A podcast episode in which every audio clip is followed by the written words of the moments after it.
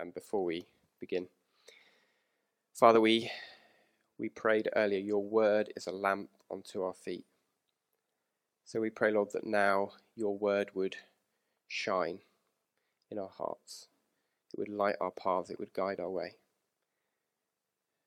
Jesus said, Man shall not live by bread alone, but by every word that comes from the mouth of God. And so we ask, Lord, that your word would do its work in us, that we might glorify you. Amen.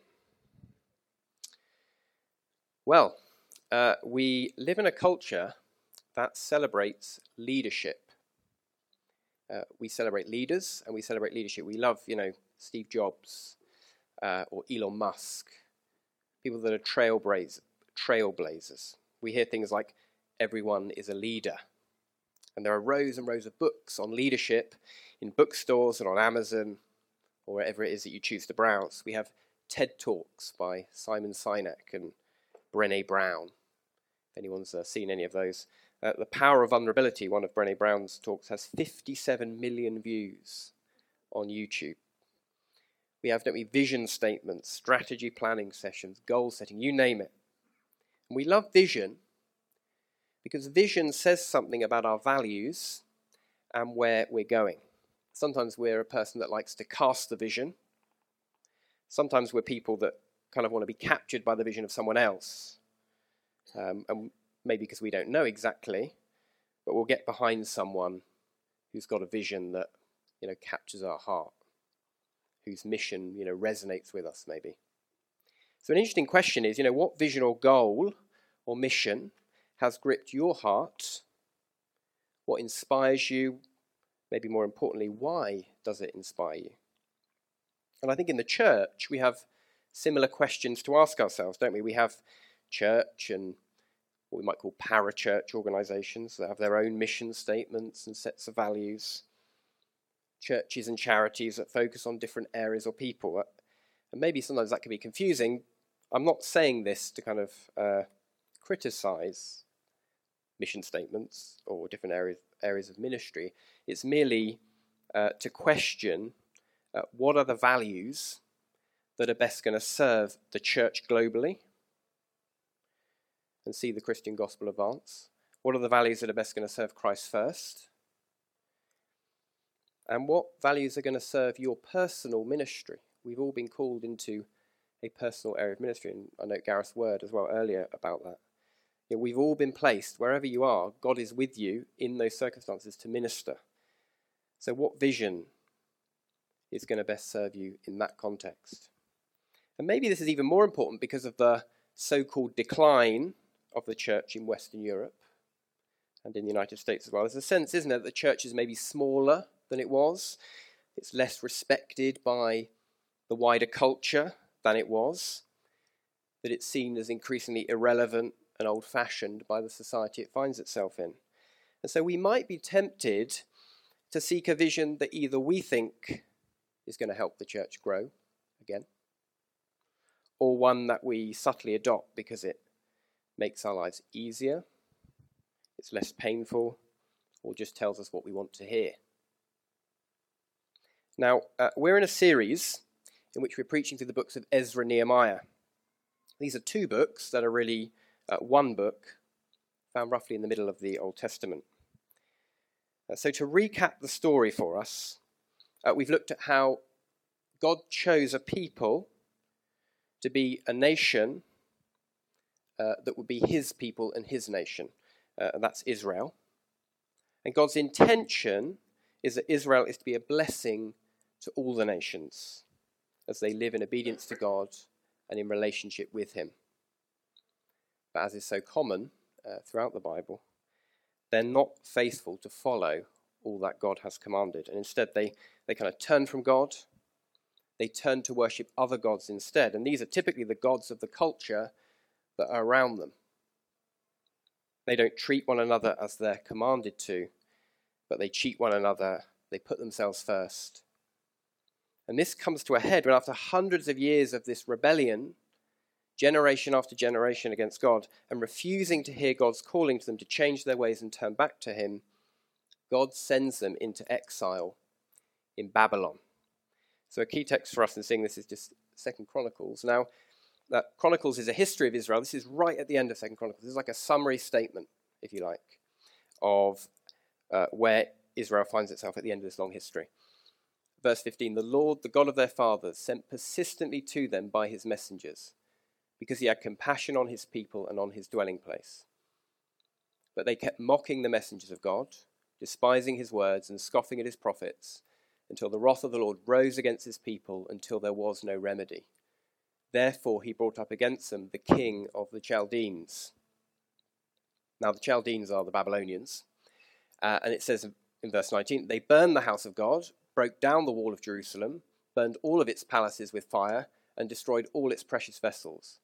He took into exile in Babylon, that is the uh, leader of the, the king of the Chaldeans, those who had escaped from the sword, and they became servants to him and to his sons until the establishment of the kingdom of Persia. Now, we pick up the story at the end of this exile. We see here why the exile happened. But after about 70 years, God brings back his people into the land of Israel. He still has compassion on them, he still wants to bless them, he's still their God. And that's how Ezra starts. And so throughout Ezra, we first saw uh, Zerubbabel uh, rebuild the temple. That was in Ezra 1 to 6. Then Ezra came and brought uh, God's teaching, God's law. That was uh, the second half of Ezra. And then now uh, we find ourselves here with the story of Nehemiah. So, before we dive in and read today's uh, passage uh, and see what it's saying to us, let's just think for a minute who this text might have been written to.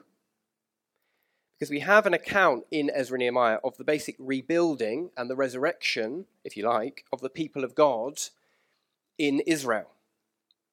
And so these accounts that were written are going to have been read, aren't they? Basically, by the generations of those that came after them.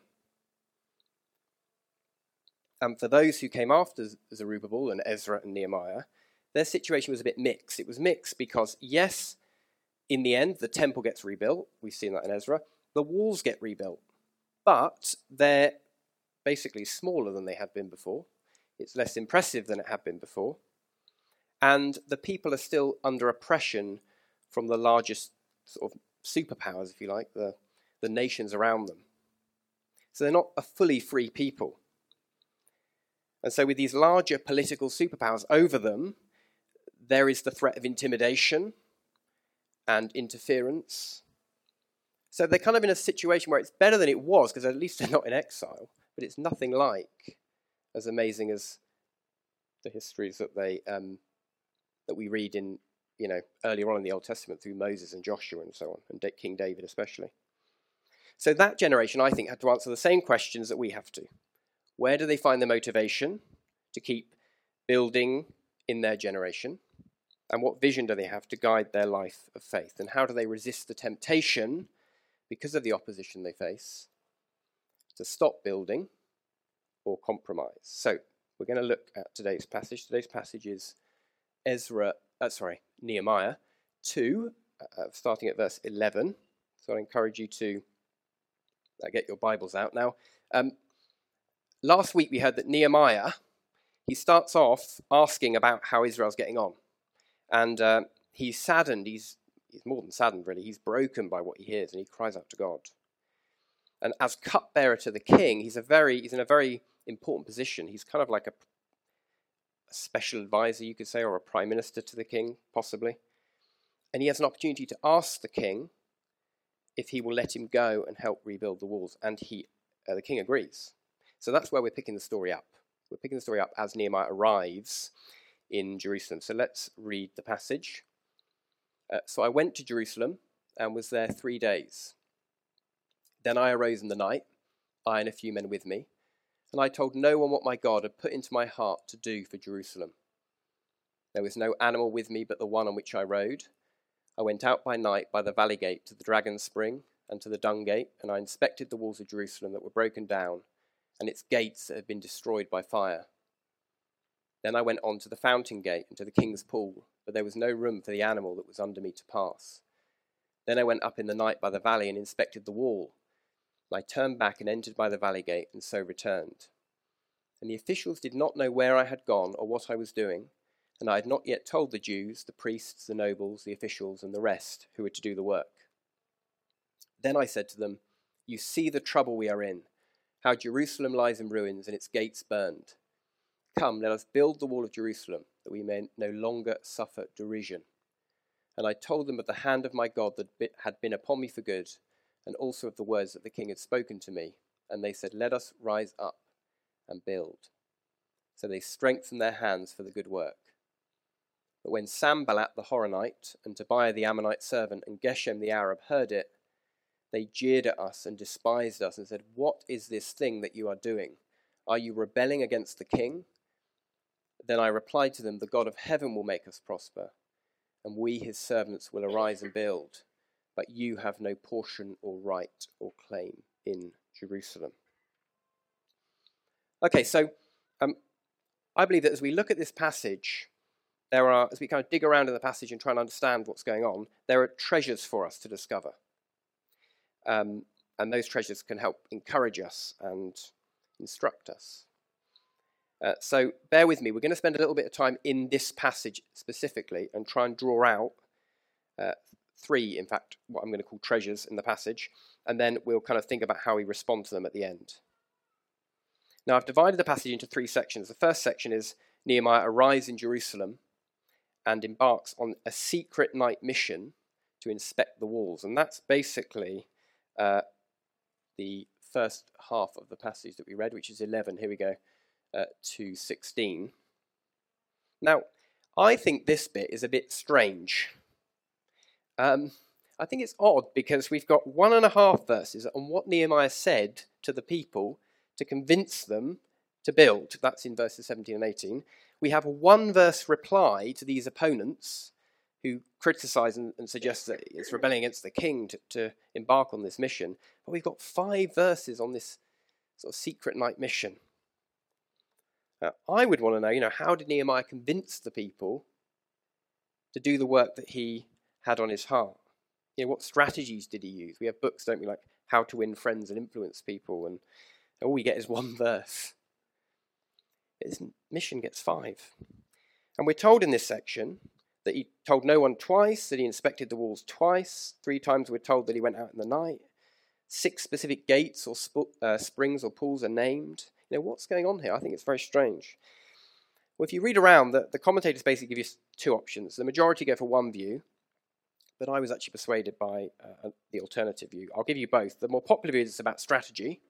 Um, he needed to see the situation and assess it. You know, what would be required before he then spoke to the people to start?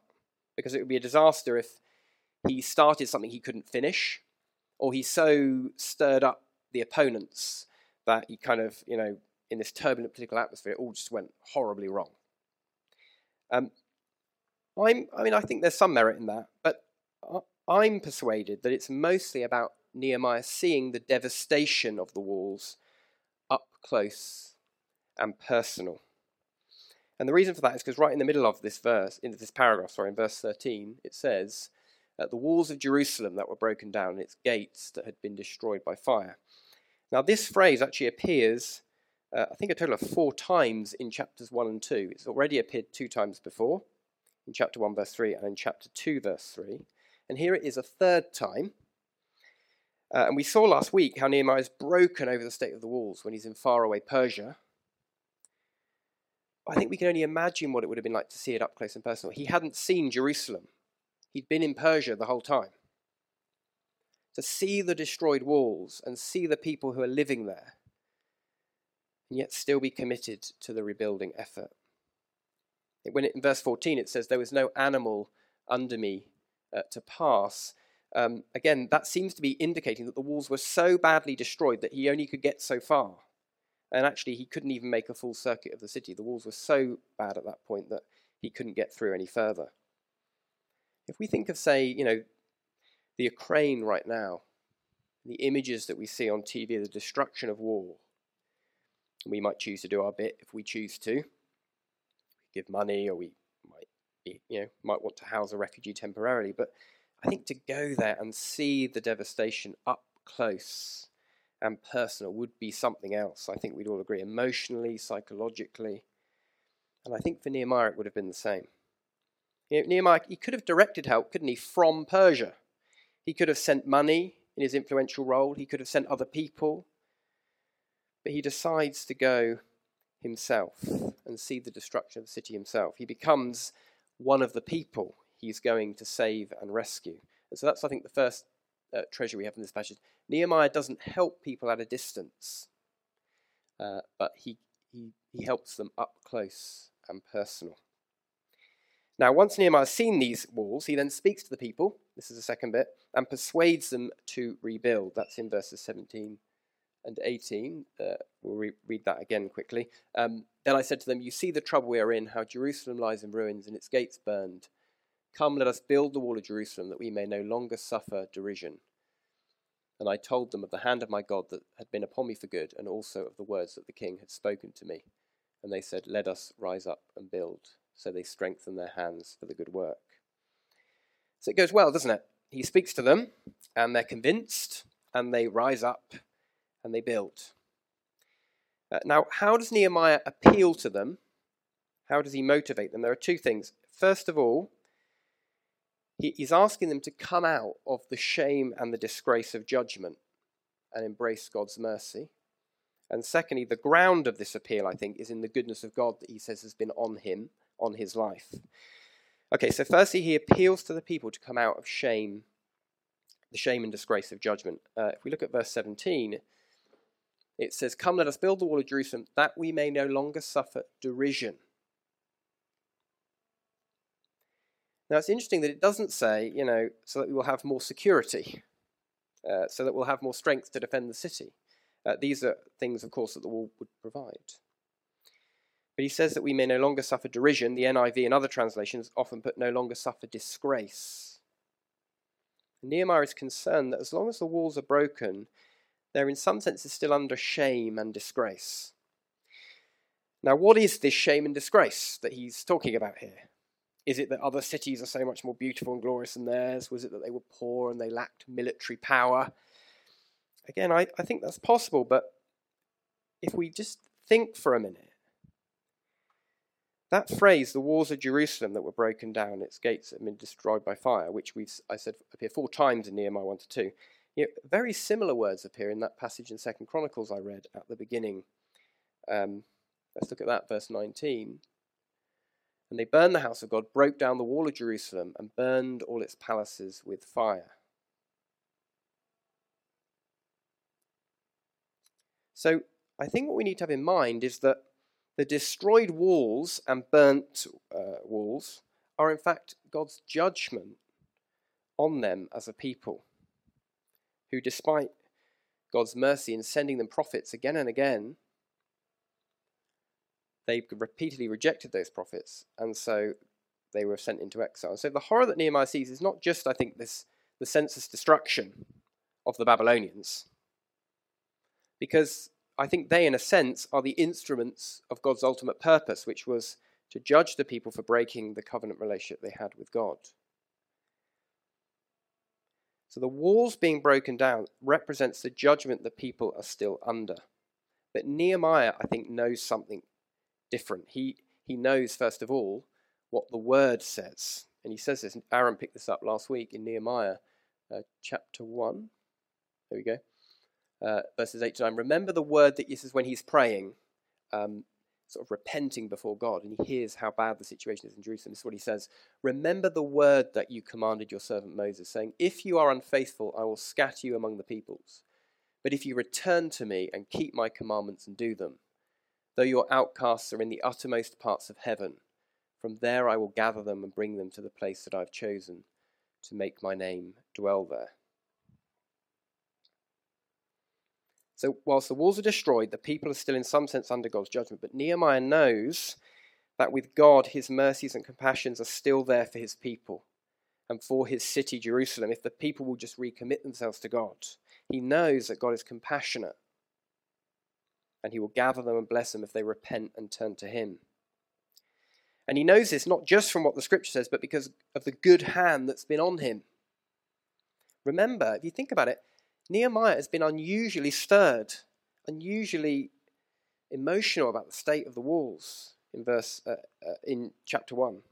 He was provided an opportunity as somebody in front of the king to ask for help and assistance and to say, Can I go? And the king said yes. So God's shown signs of mercy, and he's encouraging them to put their trust and faith in the mercy of God in rebuilding the walls.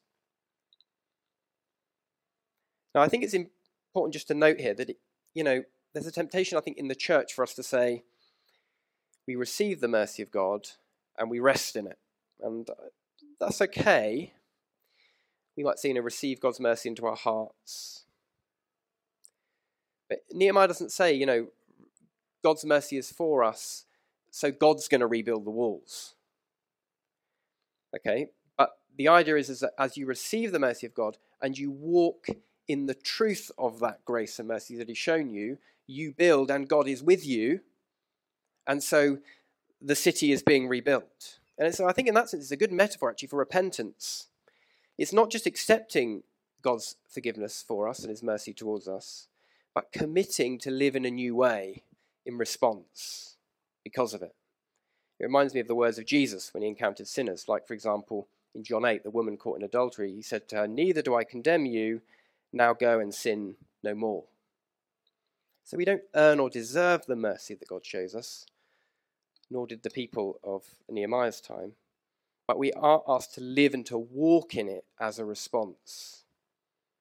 And that's our way, in a sense of answering and of responding to God's goodness to us. We turn from our sin and we seek instead godly character. So, okay, second treasure I think is uh, God wants to end the people's shame and disgrace by sending them Nehemiah. Okay, finally, then, at the end of the passage, uh, after Nehemiah's convinced the people to rebuild, he faces some opposition. These three men, Sanballat, Tobiah, and Geshem, they rise up, mock them, and hate them, and accuse them of rebelling against the king. You see that in verse uh, 19. When Sanballat the Horonite and Tobiah the Ammonite servant and Geshem the Arab heard it, they jeered at us and despised us and said, What is this thing that you are doing? Are you rebelling against the king? Then I replied to them, The God of heaven will make us prosper, and we his servants will arise and build. But you have no portion or right or claim in Jerusalem. Now, as Aaron said last week, I think very often, you know, as we step out in faith, on, on some sort of faith adventure, whatever that might be, we can often, I think, be expected to be met with some sort of opposition. And very often, the opposition that we face will use ridicule and mocking, and it will accuse us of rebelling against the king, as we see here, or probably in our context more the ruling philosophy, the way that our culture sees things. And that is the opposition I think that we often feel in the church, right? Sometimes we feel that we might be mocked. We are told maybe that we're rejecting values and beliefs and conventions that we should hold sacred like the rest of the culture. And I think we need to just realize we shouldn't be surprised by this. Uh, being, to some extent, rejected by the world is part of what it is to be a Christian. And that's something I think Jesus taught, I think the apostles taught, and I think we see it as well here in Nehemiah. Now, how does he deal with this opposition? Well, in verse 20, we see that he says, The God of heaven will make us prosper, and we, his servants, will arise and build, but you have no portion or right or claim in Jerusalem. Nehemiah, I think, sees firstly that God is with him and his people, and that God has promised them an inheritance which these opponents don't share. You have no right, no portion or right or claim in Jerusalem. God's already shown, hasn't he, that he's sovereign over all kings and rulers in Nehemiah, because we've seen the way Nehemiah comes from the king. Ezra himself also came from a king, and the people are first brought back by the decree of Cyrus uh, another Persian king. So, why fear when God is the Lord of all the nations? He rules over all of the uh, rulers of those nations. And why worry about those who have no right or portion in the city they're called to build? Nehemiah knows that God's building a city and a nation that will ultimately be a light to all the nations and will inherit the whole earth. Psalm 48, which is a psalm about the city of God, Mount Zion, it says that the city of our God will be established forever. And Nehemiah knows that God is going to give them an inheritance in this city. The future glory of Israel and her city, Jerusalem, is greater than any present threat that they might face. And so that, I think, is the third thing we see. Nehemiah is confident that his people have an inheritance in God's city.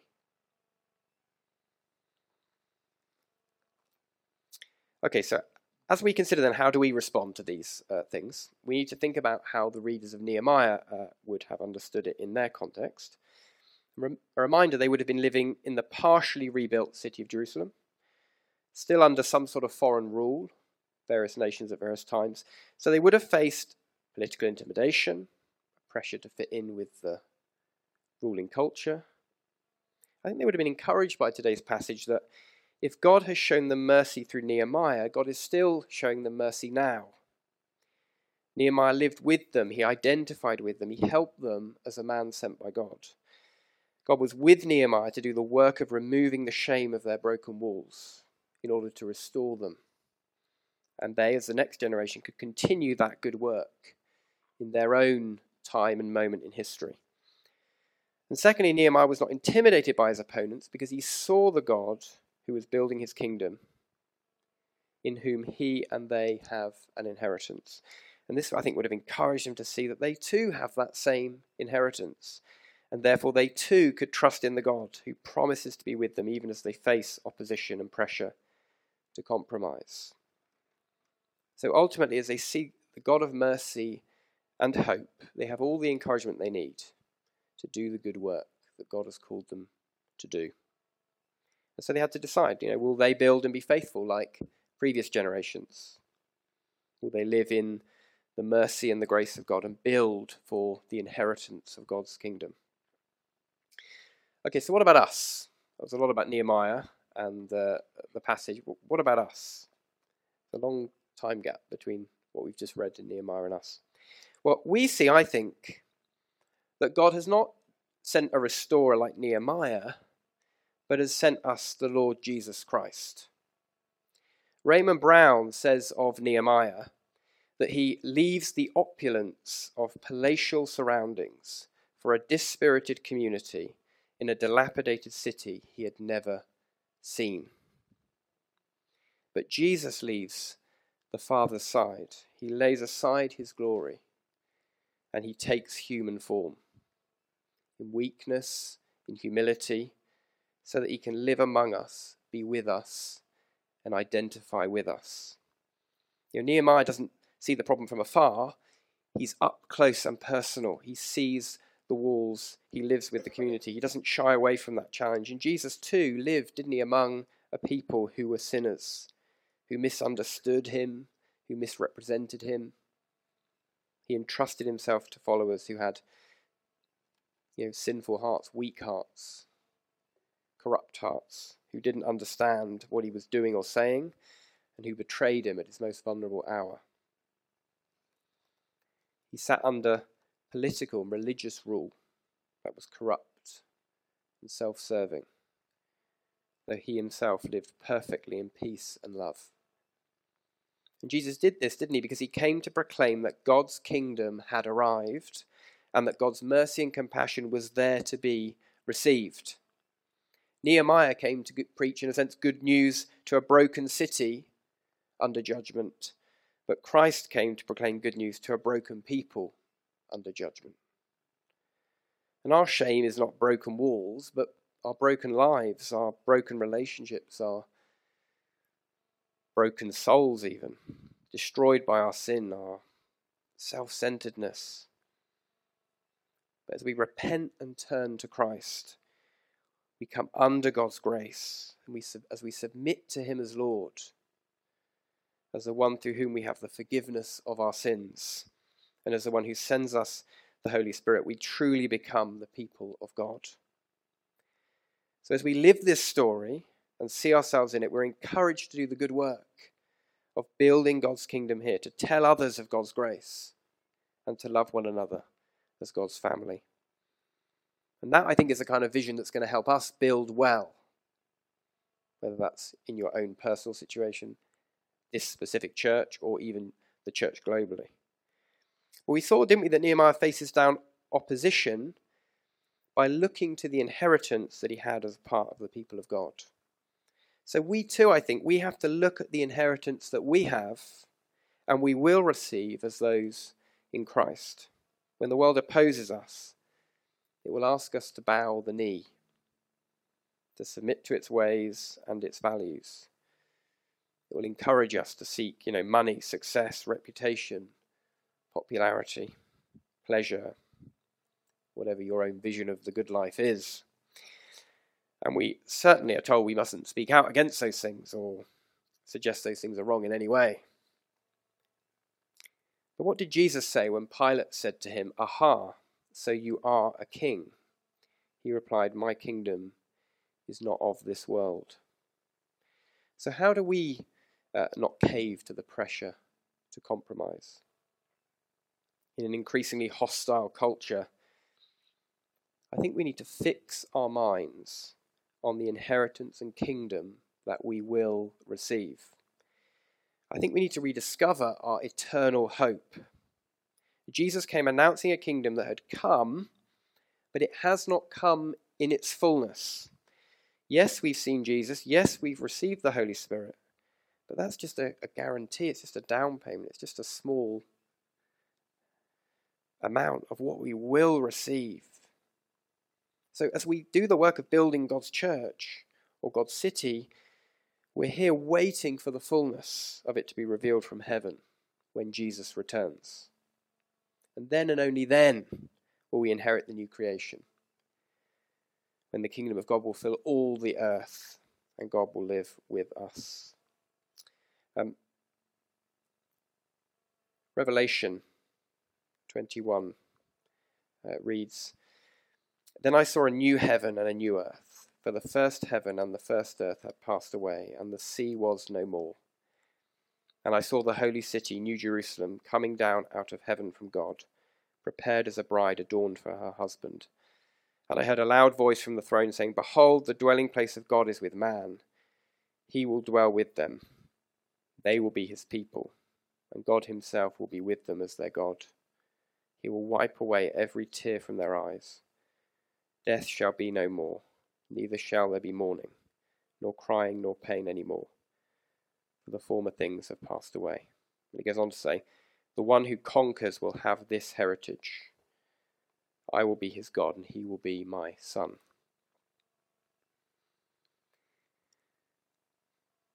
Brothers and sisters, um, we have an inheritance that is beyond anything we can imagine, and we will receive it and is waiting for us to be revealed from heaven. We must fix our eyes on that truth. And then we won't be intimidated by anything the world can throw at us. The world has no inheritance into eternity. So why would we listen to it when it contradicts that which we know we will receive when Jesus returns?